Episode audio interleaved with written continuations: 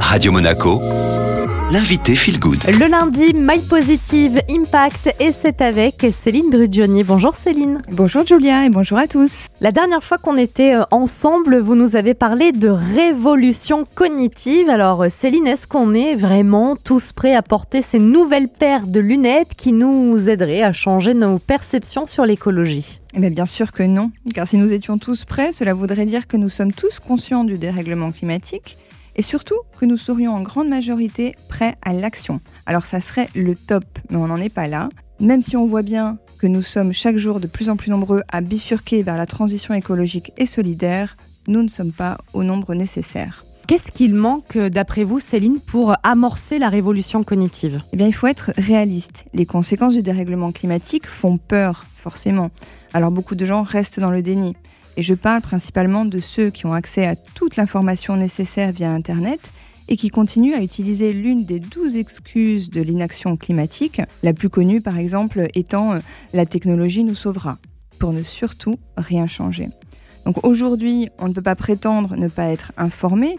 Si on ne s'informe pas sur les enjeux climatiques, c'est qu'on ne souhaite pas le faire. On refuse de voir la réalité telle qu'elle est pour se protéger, bien sûr.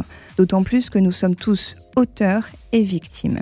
Alors entre les sentiments de culpabilité et d'injustice, on n'a pas vraiment envie de regarder le problème environnemental en face. C'est vrai que c'est souvent euh, le grand défi. Il y en a peut-être hein, qui sont euh, plus conscients euh, que d'autres et qui s'aperçoivent vraiment que c'est urgent de changer les comportements. Ça peut arriver que quand on est en pleine conversation avec un ami, lui est complètement dans le déni, ça peut donner place à des discussions un petit peu enflammées. Comment on fait dans ce cas-là? Commençons par arrêter de le juger durement. Souvenons-nous qu'il se protège avant tout? Et peut-être arrêtons d'essayer de le convaincre. Sortons des débats passionnés qui nous divisent. Posez-lui des questions, comme par exemple Qu'est-ce qui te fait peur à ce sujet?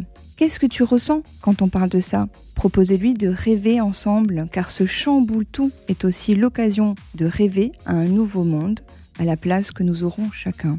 Demandez-lui, et si tu avais une baguette magique? Tu ferais quoi Et d'ailleurs, on peut tous hein, se poser cette question. Si on avait une baguette magique, on ferait quoi pour l'environnement?